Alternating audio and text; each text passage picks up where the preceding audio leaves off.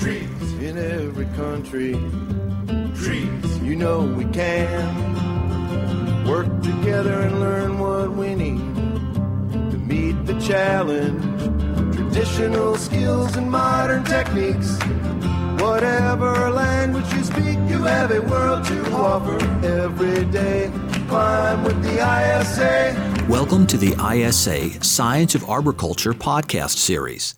This series was developed by the International Society of Arboriculture and is brought to you by Bartlett Tree Experts, caring for America's trees since 1907. This podcast series offers full length educational talks by the world's top researchers, educators, and practitioners, helping to keep you up to date with development in the arboriculture industry. Today's talk is by Dr. Kim Coder, professor of tree biology and healthcare at the Warnell School of Natural Resources at the University of Georgia in Athens, Georgia. This podcast features his talk on the impacts of lightning on trees. It was originally presented at the 2014 ISA International Conference in Milwaukee, Wisconsin. Well, good afternoon. It's uh, party time in here. We get to talk about uh, shocking events, uh, pun intended, of course. Uh, we're going to talk about lightning. And the reason we're bringing up lightning is uh, within the last four years, there's been tremendous uh, new research and things done on lightning. Some of it involves trees, and some of it will impact how we treat trees. Um, there is a, um, the proceedings or the active part of uh, the conference site here within uh, a week will have the book up. I placed a book up that's called uh, uh Lightning and Trees, I think, and uh, that has all the citations in it.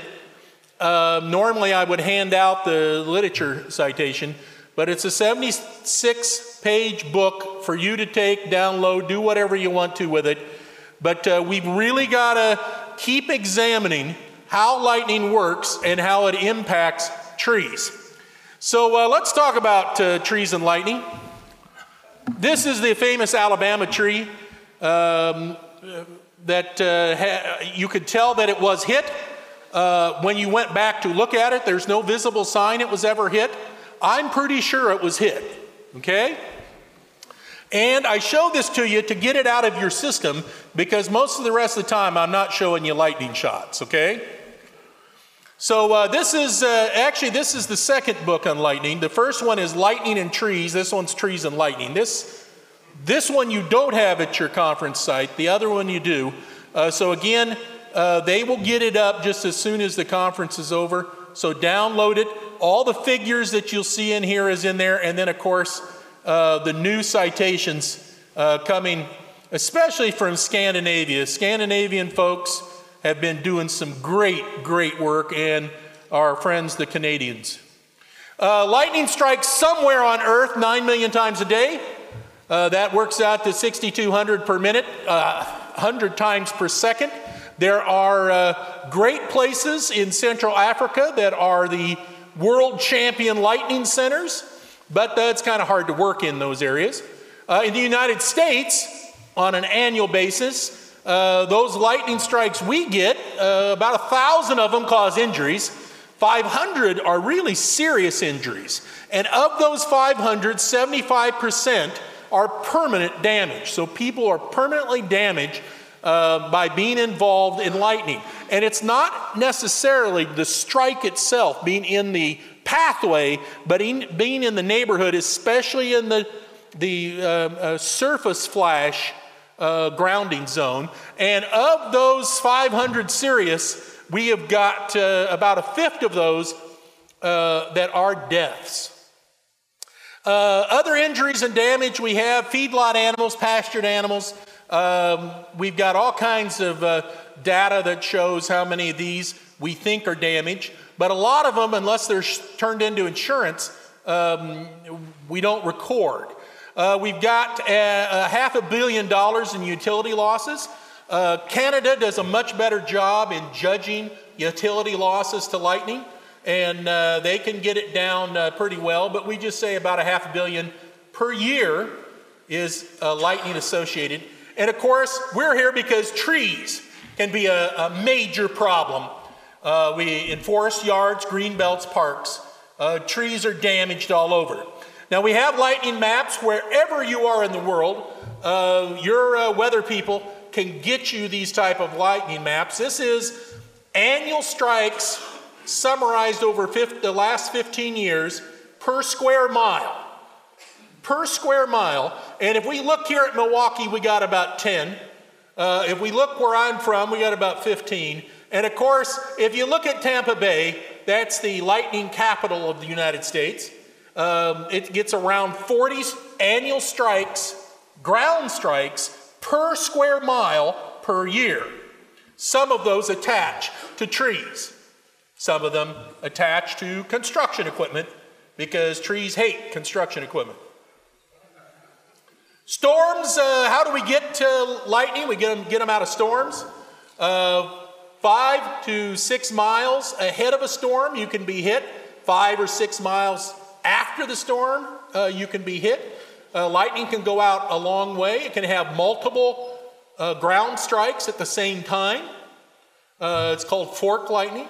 Um, so we can be out quite a ways from where we think we're safe, and you're not safe.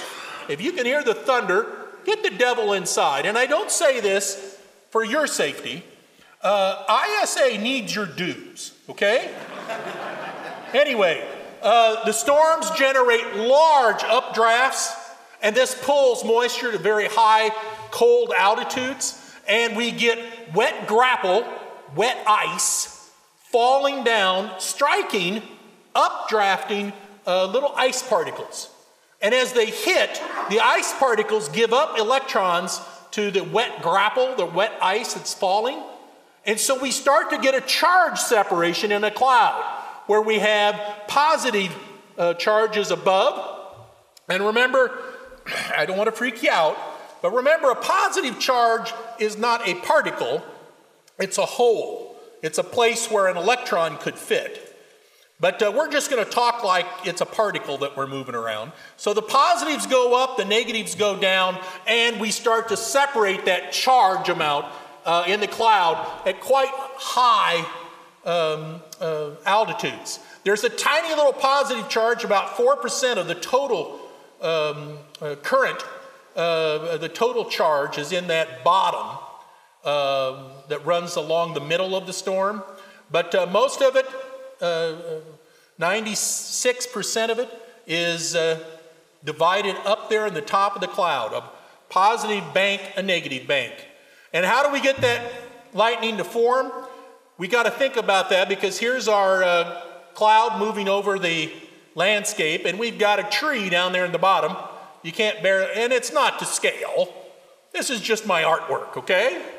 So uh, we've got the ground with uh, all kinds of ability to ground out, uh, dissipate charge, and uh, it, the higher you are, the taller you are, the more likely the field, the electric field near the ground, is going to be enhanced that would allow you to be uh, struck. And so uh, we have the charge dis, change from top of the cloud to bottom and we get cloud leaders that push down. These are near invisible fingers that push down near uh, probably a third to a fourth the speed of light, trying to find ground.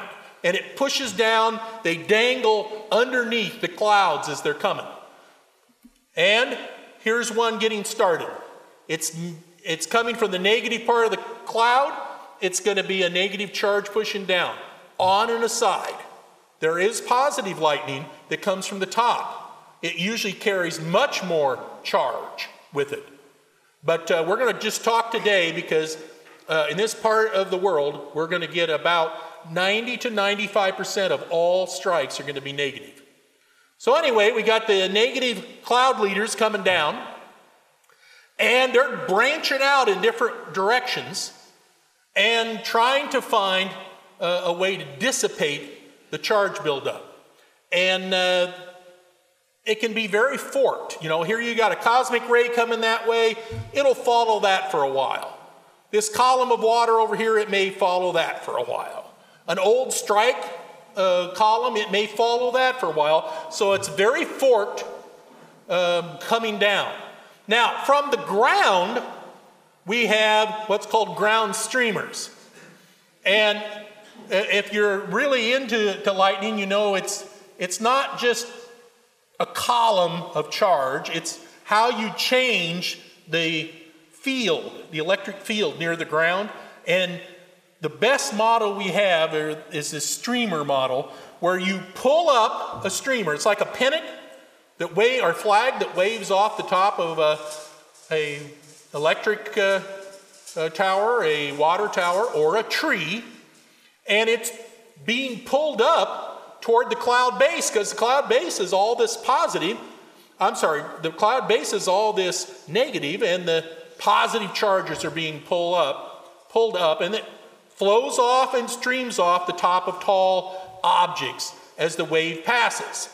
So down there in the bottom, we've got these ground streamers continuing to push down from the cloud. We've got cloud leaders, and uh, they're trying to find each other. And about 100 to 400 feet above the ground. And this varies by the amount of charge we're carrying. So if you have a super high charge positive, it's going to be higher up. The actual connection, the final jump is 100 to 400 feet above whatever the tallest object is, where the enhanced field is. And we get a connection. And when we get that connection, the charge exchange path is now made a circuit. It opens and it rapidly unloads in both directions. Now, because most of the charge line is above it toward the cloud, that's what we see. We see a lot of light coming from that charge line, but it also unloads toward the ground in both directions. And it's trying to neutralize the charge in the cloud and neutralize any buildup, enhanced field in the, uh, uh, I'm sorry, um, it's trying to neutralize the cloud charge and neutralize the enhanced field in the, in the bottom. So we get this massive charge exchange. It gives us the light. So here's our connection. And the first time it connects, man, we're getting all this lightning. Every, all these side branches unload, and then you get this massive exchange between cloud and ground. And uh, once it makes the first opening, then it will have individual strokes within one strike to try to get to neutral. It's trying to get to neutral in the cloud base. And so we get this big flash of light. And a lightning strike can have a number of strokes. In the Wisconsin area, we can have uh, two to four strikes, uh, strokes within one strike. And they're each 10 to 20 milliseconds in length, and so you'll get an exchange back and forth of three to four strokes, two to four strokes. The farther west we go, uh, we get some unique features in that, but uh, usually we could just say we get at least three strokes within one strike.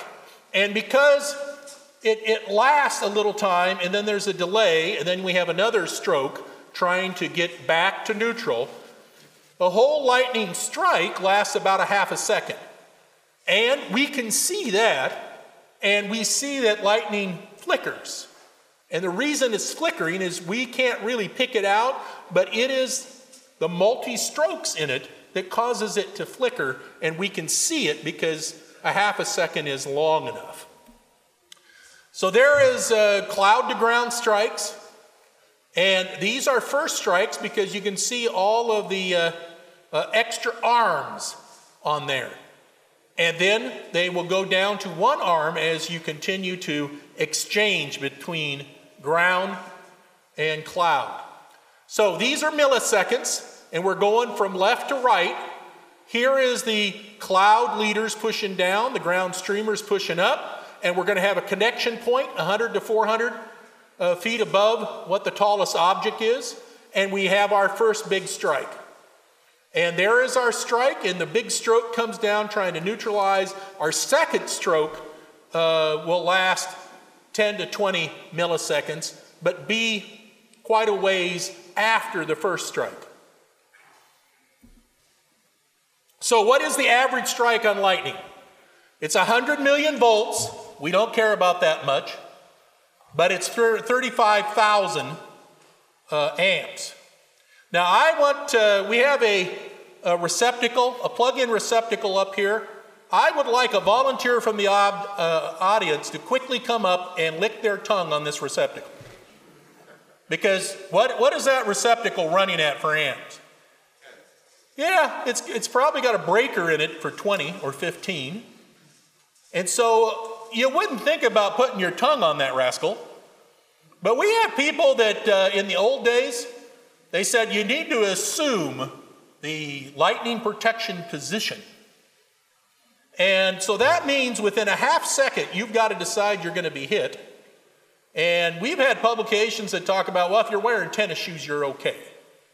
Or uh, your clothing type will make a difference with 35,000 amps. Now, I do not want to be uh, uh, highly negative or gross, but have you ever seen those hot dog cookers that cook by resistance?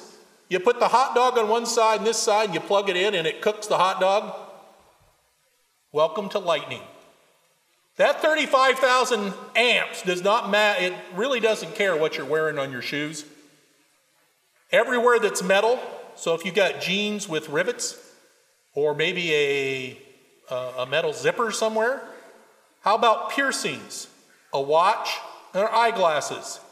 Those things are going to heat to around 700 degrees. You will be doing the dance, but it won't be the lightning protection dance. Uh, anyway, we got in a lightning strike 35,000 amps that's trying to ground out just as fast as we possibly can. And that is the magic in tree protection systems. Tree protection systems are developed around we have to conduct lightning as quickly as possible to ground without going through or without damaging our trees.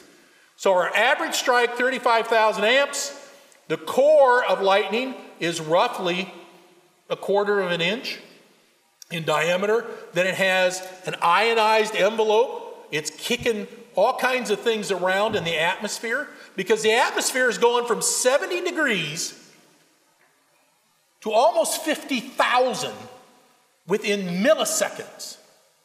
So think about the explosive power of that.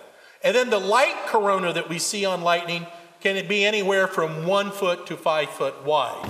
The, the more amps you have moving through, um, the bigger that lightning circumference will be. So here is our average, an average strike of 30, I think this was 30,000 amps, uh, microseconds, and the temperature. And you see that correctly, that 50,000 Fahrenheit, I changed it from Celsius, I'm sorry the Commonwealth nations that are here that uh, don't use this, but uh, this is Fahrenheit, and it's not the core center of the sun, but the surface of the sun is less than this. So this arc, this spark, this lightning hit uh, is coming, and it can reach within 10 microseconds 50,000 degrees. Now, if you take 50,000 degrees and heat a gas, you ionize it, it becomes a plasma, and it gets out of the way. It gets out of the way in a super shock wave, so it's not in the path uh, where it's being heated up and expanded. If we look at pressure in atmospheres, we can reach 40 to 50 atmospheres of pressure from a lightning strike. Now, any, uh, any uh, scuba divers in here? How far down do we have to go to get uh, 50 atmospheres of uh, pressure underwater. Quite a way. So it'd be 32 times 50 plus 32. That's a long way down. What else gives us 50 atmospheres within uh, microseconds or milliseconds? C4 explosive. C4 will give you atmospheres it's an explosion. That's what lightning is. That's why it tears trees apart. Now, it's an unconstrained explosion, and so it quickly goes away. But if you look at that distance that's on the bottom of this, it says 4 tenths, 8 tenths, 1.2 uh, inches away from the tree surface, it quickly goes down. But at the tree surface, if we don't have a lightning system in there, look at the amount of pressure we're going to have. Now, all of our pylons, how, how far out do they stick in our tree protection or lightning conduction systems? You know, 1.8 to 2 inches. Why do we do that? Because we're coming back to relatively normal pressure after about 2 inches. So that core shock wave for the first fifth of an inch is moving at 10 times the speed of sound as this current pops through. 10 times the speed of sound. And it's zapping our trees.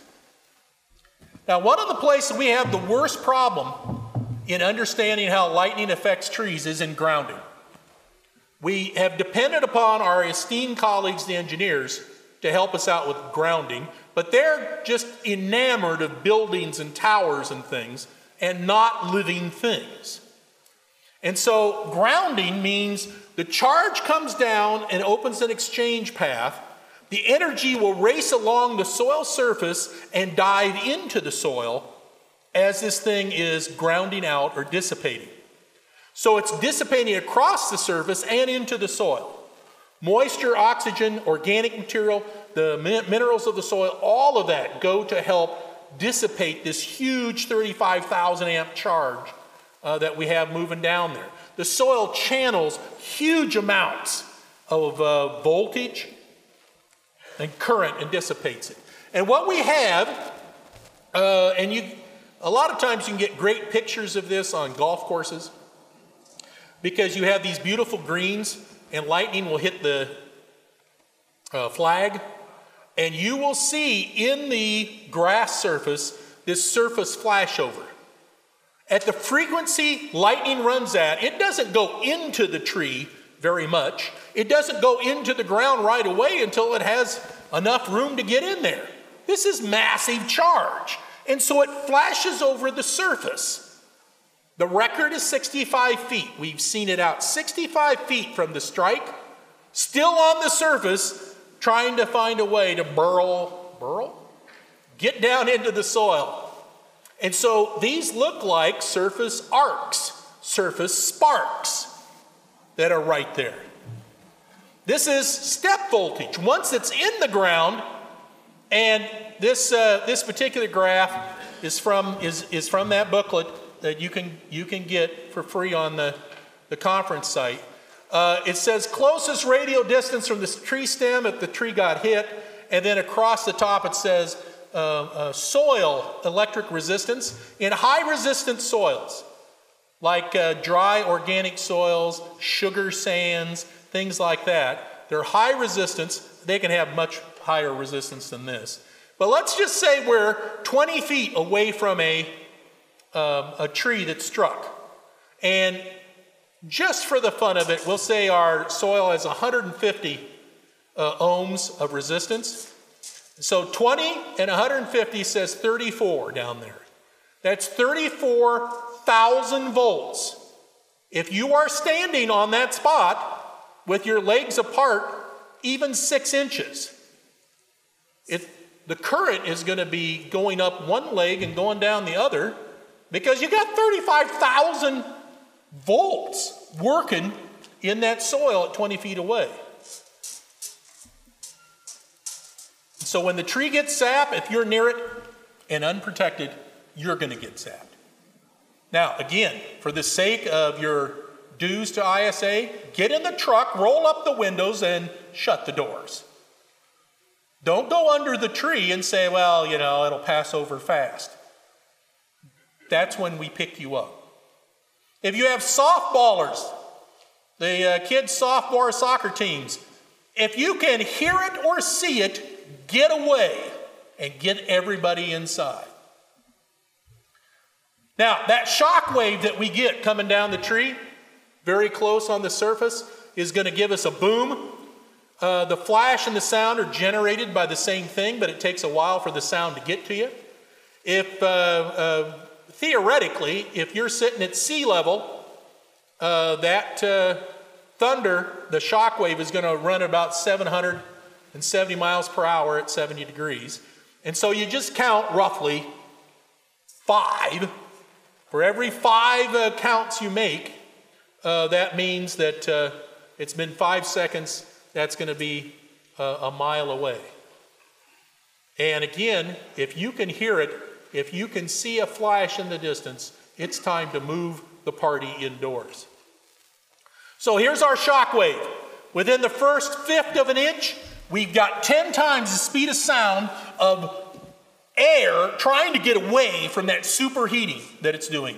Then we have a weak shock wave, and after about uh, 1.6 to 1.8 inches, by the time we get to the end of the pylons that we use in our conduction systems, we now have an acoustic wave. It's dropped below uh, the speed of sound. It's acoustic wave, it's low frequency. You're going to hear it for miles. It's called thunder. Duh. Uh, the impact that we have, though, from that shock wave, the impact is that in the old days we talked about steam generation inside this wet tree. If you calculate, we have calculations from, well, we can pick on Purdue because they're called the Boilermakers, but their engineers have steam tables and everything else to show you how much um, energy is in those steam explosions. Those explosions are not enough to do the damage that we see on in good strikes. This heat generation gives us a uh, um, energy of S here. The strong shock wave in the first fifth, in, fifth of an inch is 10 times that amount of energy. So when you see debris 10, uh, 100 feet over here blown off of this tree, that is not a steam explosion. The first 10 feet was the steam. From there on out, it is this explosion, this super shock wave that sends that material uh, running. So let's talk about trees. As I say, a lot of the early work on uh, tree damage and lightning was done in New England uh, and in Quebec. We, we, won't, we won't call Quebecers New Englanders, but uh, they're almost in the same place. But uh, New England did a lot, and uh, uh the Scottish foresters um, uh, in their Scots pine stands did some. But uh, the tree reactions, most trees are not killed by lightning. And this is, comes back to talking to clients, talking to lay people about big storms and things. Most trees are not killed. Look, if we have 15 strikes per square mile per year, how many trees would be left if all of them took a hit and died? We wouldn't have any forests at all over a 100 year period. But trees aren't always killed. Most trees are not killed. But the higher the current load that's transferring, uh, the more damage you do get. Several trees in a row can be damaged. You'll see that. It's one strike, but remember, if we've got a lot of wind pushing, you're going to have one strike, but it's going to hit a couple trees in a row. We had an example of this at a place called Callaway Gardens uh, in Georgia, where we know it happened because there, is a, there was a armed guard watching the gate when it hit three pine trees in a row and uh, uh, he had to change clothing and uh, decided he would rather work as a custodian than an armed guard. The point is, he swore, and everything we could find on the tree showed three strikes on three hits, three strokes in one strike. And some trees are struck many times. Just like that big Alabama tree I showed you, they don't show a single mark that they'd been hit even once. A group of trees, this is where we have problems, especially in our uh, in Florida chapter. Um, orange groves have some of the best work on lightning hitting groups of trees, or forest stands and high resistant soils. One stroke in the middle, and you get a patch of multiple tree deaths. And that can be as much as uh, two thirds of an acre of trees. So just because it hit the center tree, it did not ground out around that center tree. It grounded out and damaged all these other tree root systems at significant distance from the center.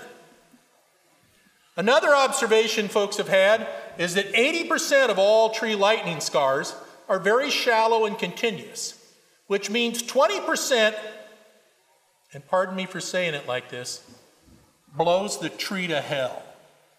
Just blowed up real good. But most trees have a shallow, continuous lightning strike uh, uh, injury between about 80% of its height and the ground. You'll see why that's true in just a second. Uh, other observations 20%, as near as we could tell, of all trees that are struck do not have visible signs at all. Uh, 10% of all trees you find in the forest tend to have, uh, that have been struck, tend to have uh, more than one strike. 9% uh, have big crown damage. And then 1% have large areas blown all apart. That was observations from the Harvard Forest. This is one that's hard to get your mind around. And the Finns have already shown that this is true, uh, dealing with trees. But uh, this is isolated tall tree, right? 79% of all the hits that these isolated tall trees are getting are at, right at the top. That makes sense to the model we have in our minds about lightning.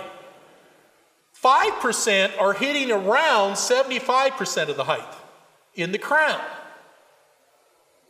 And this is the one I can't get over.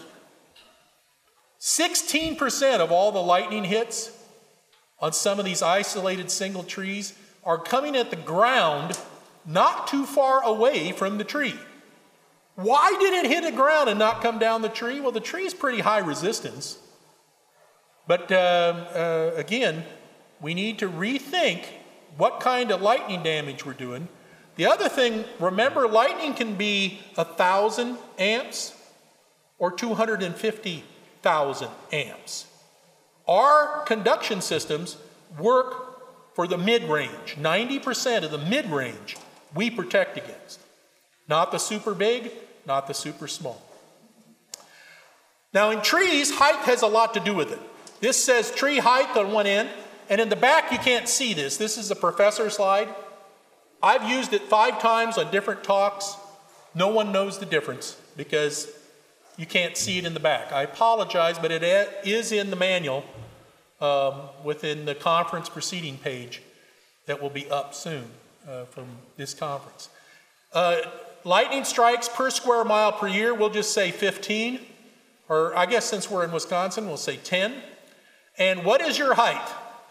So, will you go up uh, out on a football field, stick, lick your finger and stick it in the air during a lightning storm?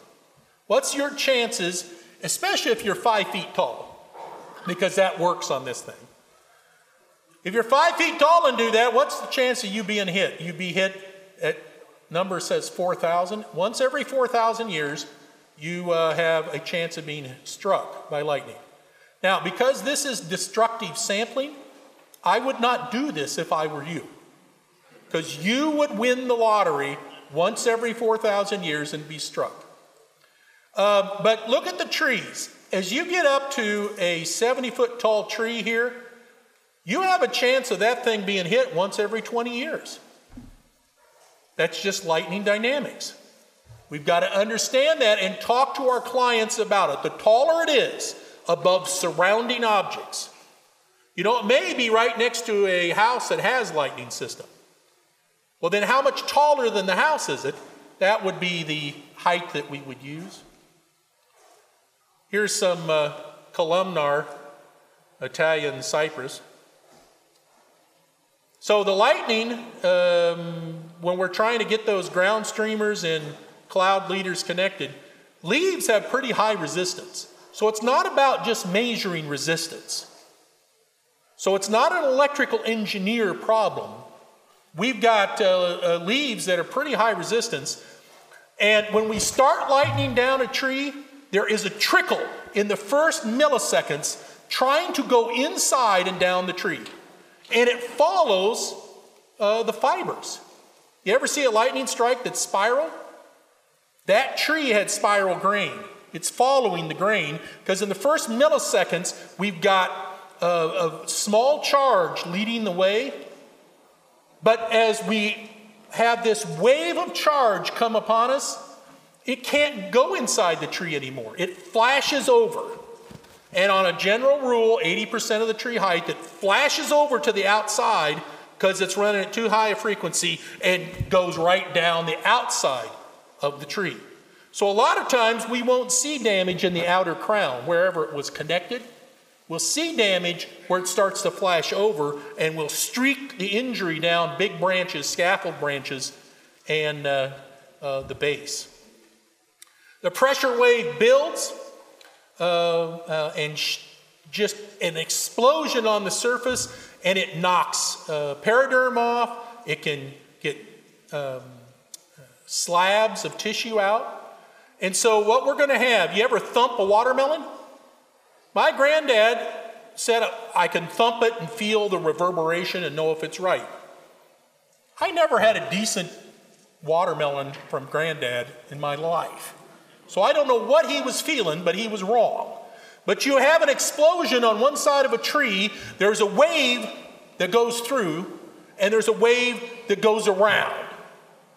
And these tension compression waves uh, are what tear the tree up you blow out uh, the periderm, you can blow out some of the wood.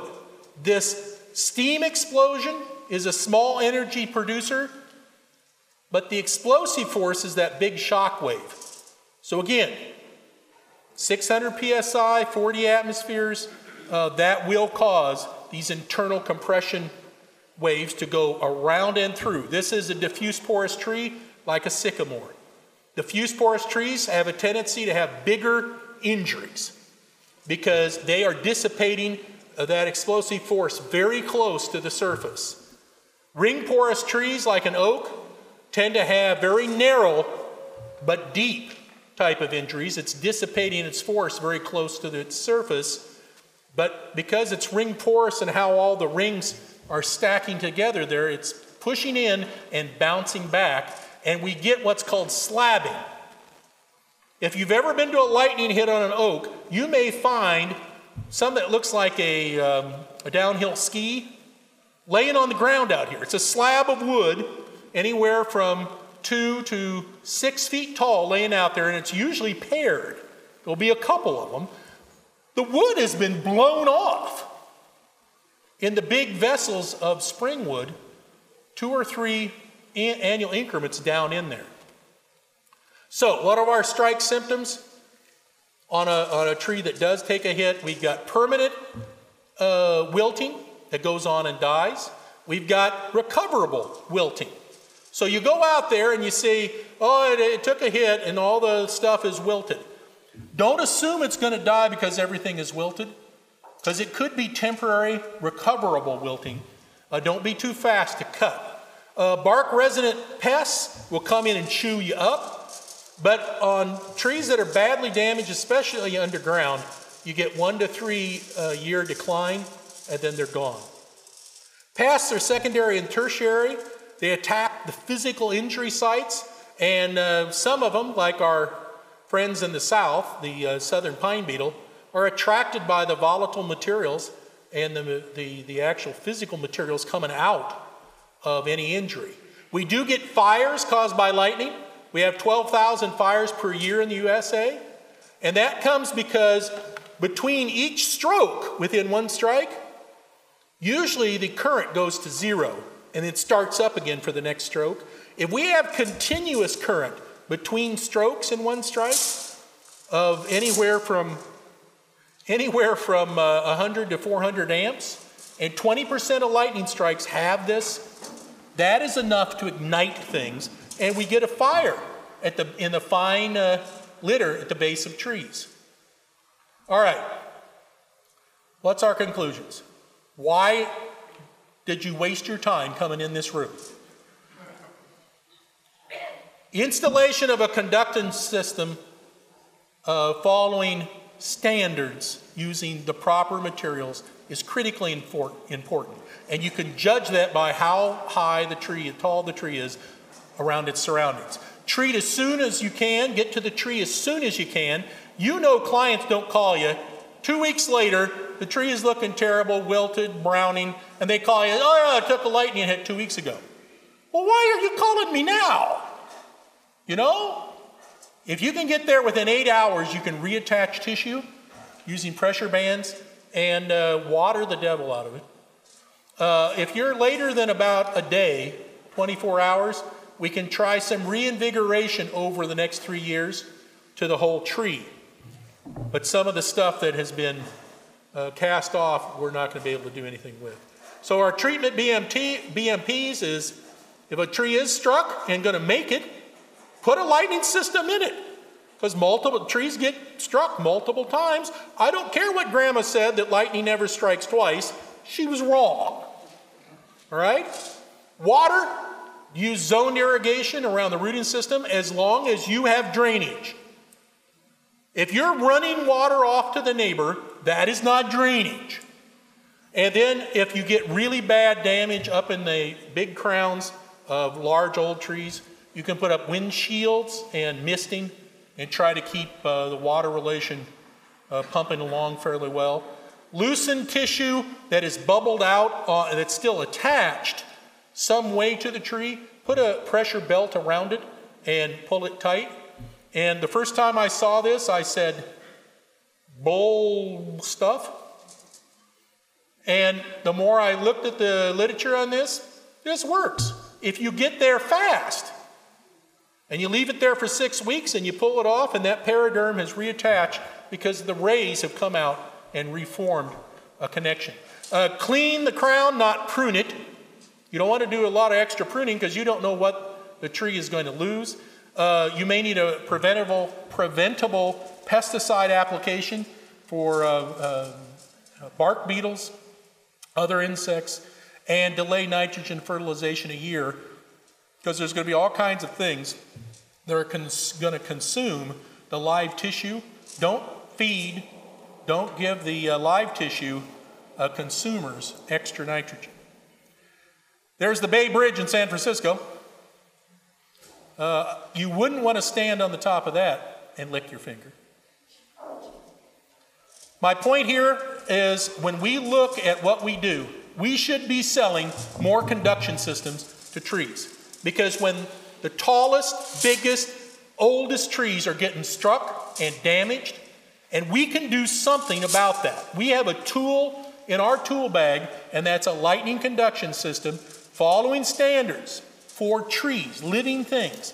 Don't put a house system on or a water tower system on. Follow tree conduction systems, and uh, we can all have great trees. And remember to be in Florida next year because then you can go over to Tampa, the lightning capital of the United States.